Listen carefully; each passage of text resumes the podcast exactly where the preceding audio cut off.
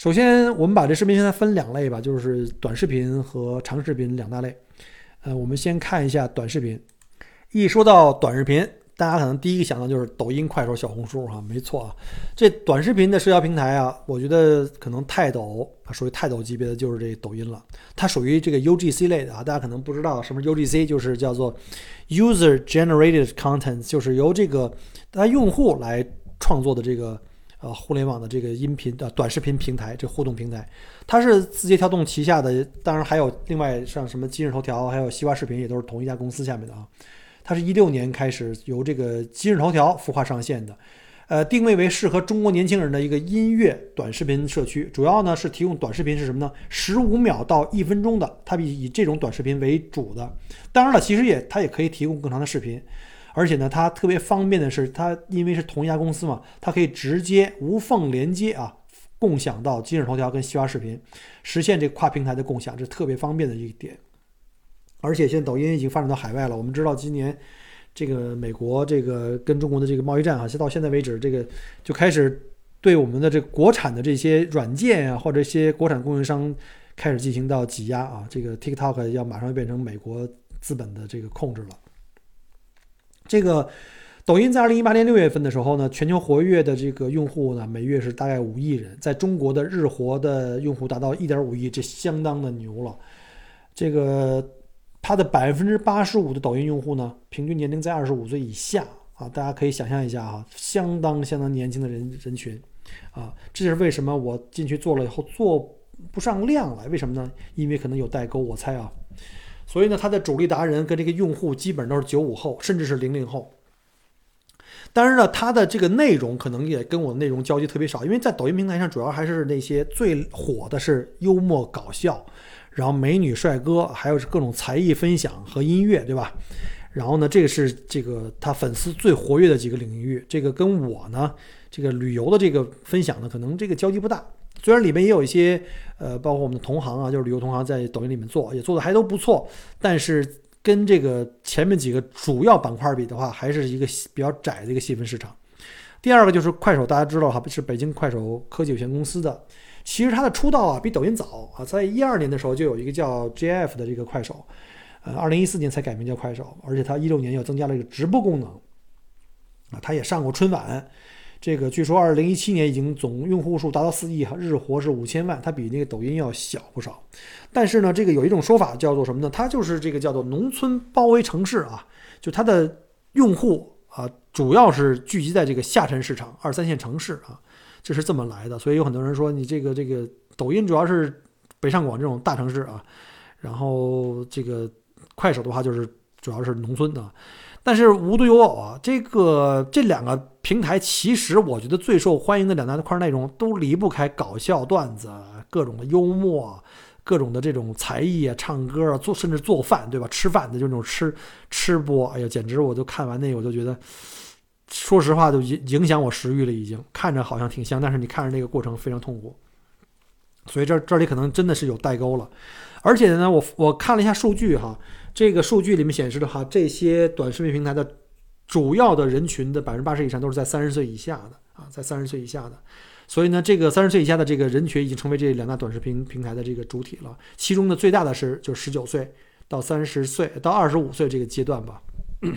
呃，再有一个就是这个微视，大家可能都。看过哈，这个微视出台比较早，但是它的背景很雄厚啊。它是腾讯旗下的一个短视频平台，优势就是结合了微信跟 QQ 强大的用户基础。而且你大家有没有注意到哈，这个微信啊，它在技术上它有排他性，就你可以发它自己的这个微视的视频，分享朋友圈也好，这样那样的。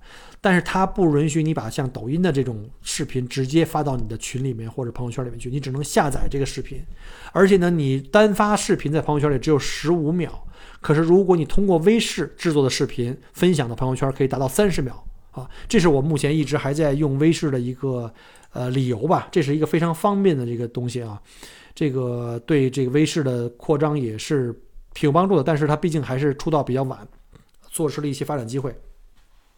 小红书啊，小红书是中国大陆的一个购物网络社交平台，呃，大家可能觉得这怎么是购物网站呢？这不是淘宝啊？没错啊，大家可以注意一下，他们主要是以带货为主。它成立于一三年，呃，该网站这个据称到了一九年的时候，已经有两亿多用户了啊。用户主要是以分享这个产品评测，还有旅游目的地，所谓的这个叫种草笔记嘛。这个坊间有一个说法，我觉得特别准确，叫做这是败家娘们儿的集散地啊，也叫乘风破浪姐姐们的红宝书。有媒体把小红书跟 Facebook 旗下的那个 Instagram 呢做比较，我觉得呢有点贴切啊，这是有点有点那个意思的。它你看，它打开这个封面啊，上来就给你介绍各种口红啊、化妆品。从美妆护肤、时尚粉丝这个活跃程度来看啊，小红书已经是一个美妆类的一个资讯平台啊。虽然旅游和这个这个生活介绍也有啊，但是呢，也不是它的这个重点。再一个就是我要特别讲的一个，就是我刚刚。呃，大概在呃不到一个月吧，刚刚获得的一个新的账号，就是叫视频号啊，大家可能也有人听过。视频号啊，是腾讯微信的一个新功能啊，它旨在挑战抖音的江湖地位。而且说实话，我就一言以蔽之吧，我总结一下，就是我非常看好视频号，因为是这样，大家注意哈，不一定所有的人都用抖音。我们知道抖音的年就是年轻群体比较多哈，但是微信所有人都用啊。它的那个用户的普及度，那简直是很恐怖的，对吗？我们知道，那如果它在技术上还有屏蔽的话，那微信自己发展的视频号一定会得得得到非常非常广泛的应用和推广。只不过呢，不知道为什么现在微信的这个视频号的这个还在内测，并没有完全开放注册。呃，我也是很早以前就看到别人有，我当时也只能看啊，不能发。后来好不容易轮到我有了。我可以发表了。现在呢，我发表了一些，就大概每天发一个短视频吧，呃，也是以旅游啊、澳洲生活为主的。但是呢，可能我们的很多听友看不见，是因为你可能还没有开放这个视频号的功能啊。建议哈，建议你呢可以把这个微信的版本升级一下，看看，然后再进入到自己这个发现的那个菜单，找一下朋友圈下面有没有这个。啊，视频号的这个东西进去以后，你看一下，它下面如果可以让你去分享一条视频号的话，说明你已经有这个权限了，你可以注册账号就可以分享了。我个人非常看好这个，因为微信已经基本上成为我们手机占屏最高的、占屏时间最高的一个应用。如果在这个应用上捆绑的任何短视频的应用，它会非常非常快的火起来啊！这个我在实际这个测试的时候也发现有这样的问题啊，就是。我同样，就我刚才讲过，在所有的那些视频平台，我同样的视频，我都是同步发射的，都是同步去发散的，去广播的。但是说实话呢，呃，抖音、快手、小红书呢，我可能做的更早，因为那些很早以前就有了，可能比这个要早半年。我这个视频号呢，可能也就才两三个星期，但是呢，我的流量啊，我在视频号里的流量是非常涨得非常非常快。而我那几个平台，说实话哈，那个那个关注量，那简直是。低到可怕啊！说起来全是眼泪啊！就是小红书，我可能发了一些这种生活旅游类的的这种分享，也只有一个爆款。所谓爆款，就是你可能其他才几百个点击，但是这一个就八万五啊，就是这么一个爆款。但是那个爆款呢，还不是我特看好的，所以有的时候你真的把不住这个脉。但视频号不一样，视频号我才做可能两星期、三个星期不到吧。然后呢，有的就是平均的话，最低的点击量也得五六千吧，就属于一个及格线了。然后正常的话都在一两万、两三万啊，甚至有一个视频一下到了三百，我今天早上看了一下，大概三百八十万吧，那就是很可怕了。所以说，视频号它即便还没有公开的开始开放注册，但是它现在它的基于这个微信的这个客户量，它的潜力是非常可怕的。但是呢，有一个问题我没想明白哈，就是为什么腾讯既然有微视，还要在大张旗鼓的搞这视频号？而这视频号内测了这么多时间，已经我知道到现在已经有至少半年了，在还在搞这个内测，还没有真正的完全的在开放。难道是要抛弃微视，还是要把这两个整合？还是像这个 QQ 跟微信一样，将来可能会双轨发展？这个就不知道了啊，我们就拭目以待吧。呃，疫情期间啊，我又重新重启了雪藏多年的微博。微博其实我是 N 年以前就，好像弄不好就是特别的，两千年前后就开始了，但是 N 多年没有再用了啊。所以呢，这段时间反正也是闲着啊，就重新启用这些东西，然后同时开通了这个抖音、快手，刚才讲过这些东西，呃，重新开始做，包括现在长视频的这个西瓜视频啊、今日头条，然后呢，刚才讲过了，我就是同步啊，把这同平台同步去推，结果呢，就是基于上面这些对各个平台这个分析的结果，我基本上已经肯定得到一个结论，就是可以肯定，就是上面那些平台除了视频号这短视频之外，哈。基本上那些短视频平台效果都非常不好，啊，可能我觉得一个主要原因是我自己的特点哈，我自己内容的这个这个方向跟这些平台的主旋律啊，他们主推的这些板块，以及他们的粉丝的这个年龄层和他们的爱好呢交集特别小，因为我本身不是搞段子的，也不做搞笑的，又不是这个美食类的，有什么美妆才艺类的。所以呢，受众年龄层呢也不是我的主要的这个目标群体，因为我的主要目标群目标群体主要在三十岁以上啊，三十岁以上啊。之前我还看了一个报告，也挺好的，就这个，所以这里的很多数据其实也是援引这个报告，这个叫树鹰，叫 Digital In 的一个，他一篇文章就专门写这个微博、抖音、快手、小红书这些粉丝和 KOL 的这个流量报告。这 KOL 就是我们所谓的意见领袖啊，大家可能对很多这个东西还没太。了解，就刚才之前讲过，像什么 UGC 呀、ACG 呀，对吧？什么什么，还有像什么这个叫呃 PUGC 啊，大家就慢慢慢慢习惯这些专业术语就好了。所以呢，在上述那几个平台，一方面你跟它的这个板块的方向和这个流量粉丝呢没有什么交集；另外一个很重要的就是这些成熟太这些平台都太成熟太大了，已经。他们的头部流量基本上都被各大 MCN 霸占啊！大家知道什么叫 MCN 吗？就是 Multi-Channel Network，就是他们是一些完全经营各路网红的一些，就是一些运营公司啊。我们平时看到那些网上那些所谓网红啊，基本上都是这些 MCN 包装和进行数据维护的一个结果。所以呢，对于我们这些后来者，尤其是这些个人自媒体，你想冲出这种重围的可能性是越来越低的。所以我现在基本上。我就比较看好，就视频号，我基本上将来短视频呢就会重点聚焦在这个视频号里面发。当然，喜马拉雅也有视频哈，我也会去争取去同步一下啊。但目前因为这个开放的原因啊，这开放注册的原因，我建议各位还是呃抓紧看一下这视频号吧。如果有机会的话呢，就去赶紧去申请一个，可以呃玩一玩啊。当然了，如果你有这视频号的话，也希望大家去关注一下我的这个呃。ID 啊，叫 Michael 郭在澳洲，跟我的这个现在音频节目的名字不太一样啊，因为以后都不敢说只聊澳洲了，太窄了，对吧？那当然了，呃，跟我的其他的长视频的这个名字也是一样的，包括像油管、西瓜头条啊，还有微博都是同名的，都叫 Michael 郭啊，在澳洲。那下面就简单的讲讲我的长视频的平台的一个使用感受吧。呃，作为一个特别喜欢分享的哈，比如我这种话痨的喜马拉雅主播。我的节目基本上也都是比较长的，三十分钟以上的。比如像今天这个节目，估计得奔着五十分钟去了。我觉得一个话题如果只给我一到三分钟啊，我根本没办法展开，对吧？当然了，你做段子手啊、搞笑幽默的小视频那是另外一回事儿，但那又不是我的这个方向，也不是我的优势啊。作为一个对吧这么严肃话题的主播，对吧？我也不是搞笑的一个主播嘛，所以呢，我是一直希望能通过我的眼睛。啊，带着大家去深入了解在澳洲的一些生活，尤其像这个移民生活，还有像旅行的方方面面。那短视频我也会做了，但是它只能非常窄、非常快速的、呃高效的去分享一些小景点的一些小视频啊，包括一些短暂的一些介绍。但是要想把一个文化现象啊、什么历史啊讲清楚，我觉得起码也要十分钟起步啊。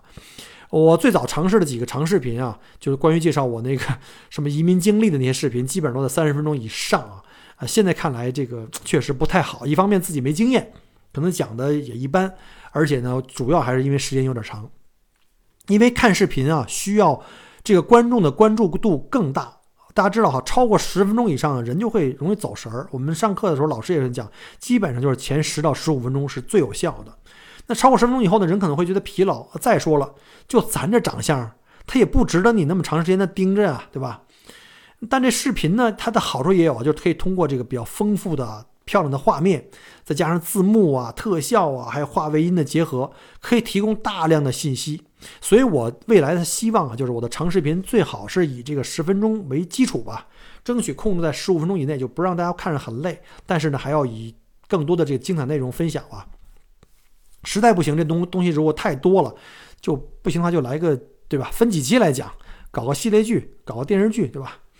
那我都用过哪些长视频平台呢？下面给大家讲一下。首先是 B 站啊，呃，这个大家都知道了，哔哩哔哩，在中国大陆它是一个叫 ACG 的。什么叫 ACG 啊？叫 Animation，还有 Comic 跟 Game，大家一听就知道了，它是完全是一个动画的一个动画呀、漫画和这个游戏的一个弹幕的视频分享网站啊。它前面都属于前面几个平台都属于 UGC 啊，叫 User，叫 User Generated Content，这个叫 ACG，就完全是这种我们叫什么？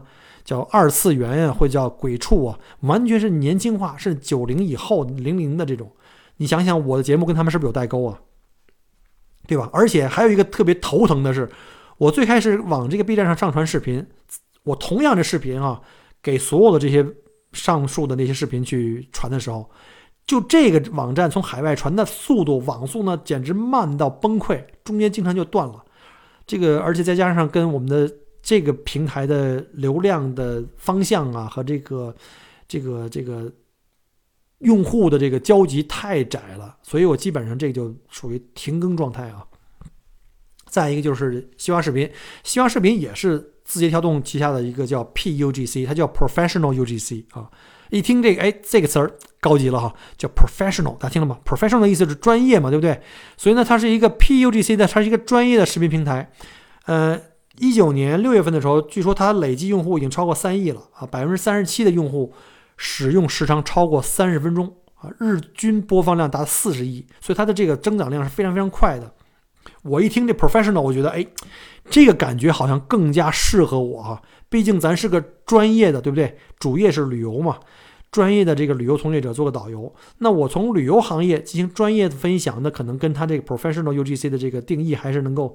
吻合的啊，当然有一个更主要的原因，是因为，毕竟我在油管上上的视频，国内看不了，对吧？所以呢，在西瓜上同步，大家就能看了。当然了，这个因为各种的原因吧，对吧？油管上的这个视频的这个丰富度可能更多一些，对吧？有很多东西在国内可能不一定，嗯，这个这个这个各种原因吧，不一定能看到。好了，现在就大概也就这样。当然了，我的微信，我的那个呃。我们的微博啊，还有我的今日头条也会同步，就西瓜视频这些这些东西啊，也都会同步去发的。大家看哪个方便了？那对未来的一些想法，就是首先呢，这个喜马拉雅这个肯定要继续做下去，因为这个是我真正呃开始做流量、开始做这分享的一个最基本的一个最主要的一个龙头的一个平台。而且呢，呃，喜马拉雅给我的反馈。给我的感觉就是，喜马拉雅的听众这些受众的知识层次、收入水平和年龄和阅历等各个方面，正是我所需要的。因为我通过跟他们的互动呢，我能够感受到，他和其他那些像抖音、快手那些平台的这个用户的层次、教育层次、收入水平和社会阅历完全不一样。大家可以不信我的说法，大家可以去上网去查一下这方面的数据啊。所以呢，这块是我觉得我一定要坚持下去的。所以呢。我会坚持的，希望大家呢也是不离不弃啊，请继续关注呃喜马拉雅买火锅聊澳洲的节目啊。刚才我也讲过了，我现在也开始把我的这个微信公众号也重新改名，叫做买火锅呃这个在澳洲啊，对吧？啊，除了图文之外，我也开始同步做一些这个视频的分享，就在视频公众号里，就是在公众号里我也有这个文字、图片跟视频同步。那油管就不讲了，你们都不能看，那就是国内的不能看嘛，大家就可以去看这个。西瓜视频或者是这个头条啊，这个卖火锅在澳洲的这个节目啊，呃，再讲讲关于这个 MCN，刚刚讲过了这个 MCN 哈，和一个叫数据维护的一个概念，这个也是我在过去半年来接触比较多的。大家可能听过这个李子柒啊，还有这个李佳琦，这都是传奇的网红人物啊。大家知道吗？其实这些网红啊，他们。都跟他们后台的这个 MCN 机构呢是这个紧密相连的，比如像李子柒，他那个机构好像叫微念吧，也是一个挺著名的一个机构，可能旗下也是上百个什么各种网红吧。所以呢，我们知道他们之所以能红，自己的一方面努力当然是一定有了，当然远远的离不开他们背后的那些运营机构和各大平台的支持啊。刚才讲过，上面那些短视频平台就是就是这样的啊。呃，坦白讲，今年。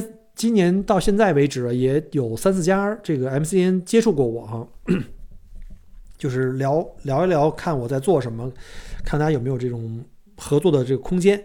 但是呢，我坦白讲啊，我觉得自己他不是网红，网红的定义就是一下能红的，咱也没红，咱都快黑了。而且呢，那些网红的垂直行业呢，都是那些刚才讲过那些关注量很大的、流量很大的。我这个垂直行业太窄，对吧？旅游分享这种太窄，不属于热门搞笑啊，甚至都不是吃播，也不是什么明星小哥哥小姐姐卖萌，又更不会卖惨，也不能卖心灵鸡汤啊。所以说呢，我就想了想，我我主要是因为开心我才做这节目，对吗？呃，对自己的旅游肯定会有一定的促进。呃，我不是特别想为了流量啊。去过度讨好这粉丝，这样太累啊！还是那句话，我做这节目是因为凭兴趣，我现在还是想凭兴趣做，不想太急功近利啊。呃，虽然现在没收入了，但是我也不想说就因为这个原因就完全掉头转向啊。呃，当然了，将来是不是有机构或者是有什么广告主愿意找我做一些跟旅游或生活相关类的广告，这个也不是一定不行啊。但是关键是没人找嘛，不是？啊，这只是我只是说，我还是希望坚持我的这个叫不忘初心吧。我还是希望只是坚持做我喜欢的内容，然后传播我自己的态度。啊，同样呢，也可以收获更多呢，呃，跟我这个志趣相投啊，我们叫志同道合的一些听友粉丝。那数据维护，大家可能有的人没听过啊。我们知道，从这个微信公众号啊，到喜马拉雅，还有包括现在做视频。总有人会在我节目后面给你留言，就私信你啊，就是说，哎，你节目不错啊，要不要给你推一把，给你增加点点击量、涨粉儿？然后呢，还甚至发了一些什么证据啊，说他们的后台有多么的牛，然后各种数据维护，这这么大片的这个什么手机那儿帮着去点播，帮你点击率。我觉得这东西对我来说真的可能没什么用，因为什么呢？因为除了这些看起来这数字很美好，其他都是浮云。甚至呢，有的平台我知道这个，因为点击率造假被罚嘛。除了点击率、关注量还有好评率之外，你知道吗？很多网红带货的那个单子刷单都是可以去维护的，所以维护就是冒号的啊，就全是作假的。说实话，除了那些真正买货的、跟风买货的你，还有那些花钱砸钱去做广告那广告主被忽了以外，忽悠了以外。其实真正受益的只有那些平台和 MCN 以及在前台表演的这些网红，啊，我觉得 这个不是我想要的，良心上也过不去。那为啥我不做数据维护呢？做数据维护的目的对我来说无非就是这个，对吧？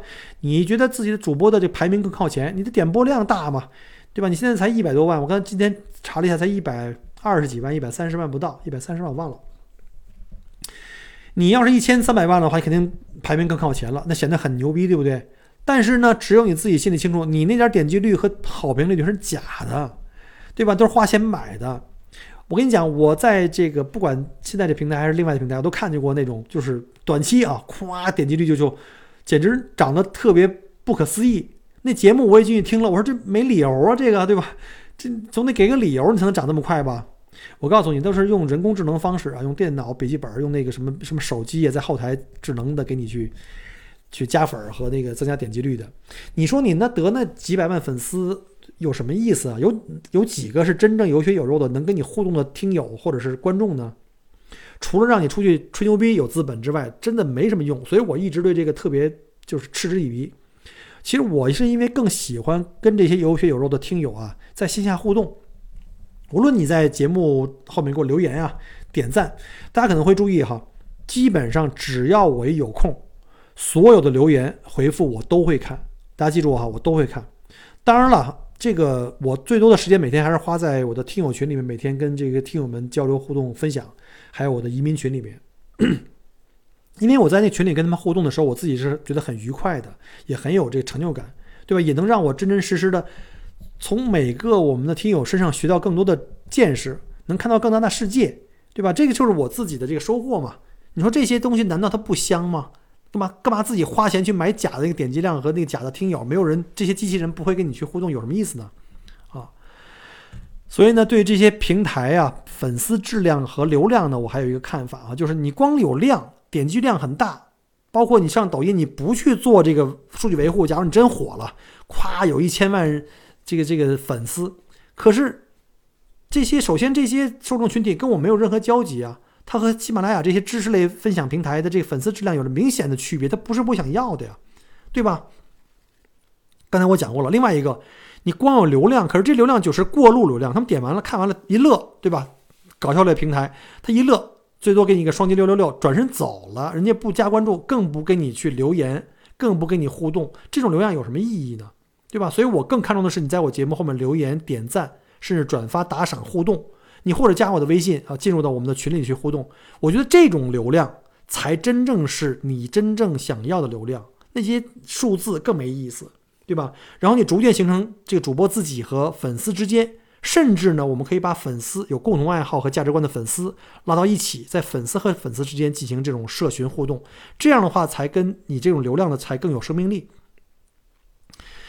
好了，这个讲了这么多啊，反正这个今天这个有感而发啊。当然了，这个到现在为止啊，这个 Michael 也是失业了大半年了，要说收入呢，肯定也是受影响。这个说句说句实在话呢，呃，还要是要考虑。首先要考虑这个生存生存的问题，要活下去这件事情非常非常现实，毕竟还有一家老小要去养的。所以呢，我在喜马拉雅这这个上面也开了自己的小网店啊。当然，这个产品都不是我的，呃，都是这个平台官方挑选的产品。我只是挑了一些我个人比较喜欢和满意的产品推荐给大家了。如果您在听节目之余啊，呃，随便翻一翻啊，如果觉得这个产品推荐的还不错啊，正好你也需要，那就。欢迎你们去浏览一下啊！万中万一要是有你喜欢的产品啊，也算是支持一下 Michael 的节目，让我可以继续有动力呢，免费分享我的节目给更多的听友听。其实之前这个喜马拉雅官方啊，也都联系过我，就是一直在鼓励我做一些收费节目。其实这个我原来没考虑过，但现在也其实也在考虑之中。呃，毕竟收入也还是对我来说很重要的啊，这个人得吃饭啊。呃，那如果万一呢？哈，我是说的万一啊，哪天大家发现我这节目里，哎，突然怎么开始收费了呀？呃，比如说尝试性的来个某一集啊，它现在可以单集收费啊，不是整个专辑收费啊。我可以比如说做一期干货的分享啊，就收个一块钱啊，就收一块钱，这是一个假设了。这大家也不要觉得突然间说这 Michael 怎么变得这么市侩呀？你不是天天讲这个诗和远方吗？但是这也得吃饭，对不对？毕竟我现在旅游这个主业休克了，这个吃饭问题解决不了呢，也是没办法。所以呢，借此机会啊，也先感谢一下，尤其是，呃，有好多忠实的听友啊，又去追我的同名微信订阅号啊，在里面给我打赏啊，点击这个文中的广告啊，浏览一下啊，就甚至有很多人在文末看到我的那个红酒推广，也呢通过去买那个澳洲红酒去支持 Michael，在这里呢，也是呃一并感谢这些。听友们的支持吧，非常非常感谢，好吧。那今天呢，分享了我过去半年多做自媒体的，尤其是涉足这个视频领域的一些感受，希望大家能喜欢吧。这个节目讲的很长了，如果您喜欢的话，还是老规矩啊，希望呢您能够点赞、留言、互动啊，或者是分享给你周围的朋友们啊。如果有建议啊，也欢迎您给我留言或者加我的微信提出建议啊。呃，再次感谢您。那明天呢，就是国庆节跟中秋佳节了。祝福所有的听友跟观众啊，佳节月圆人团圆。Michael 在南半球的星空下，祝您双节快乐，阖家安康。我们下期再见，拜拜。感谢您关注和支持我的节目。除了音频节目，也欢迎您同时订阅 Michael 郭聊澳洲同名新浪微博和今日头条，以及同名微信公众号，里面有很多。旅行、移民相关的资讯和攻略。如果您正在规划澳洲旅行、留学或移民，欢迎您加入我的听友群和移民交流群，有更多精彩在等着您。Michael 郭约您相聚在澳洲，我们不见不散。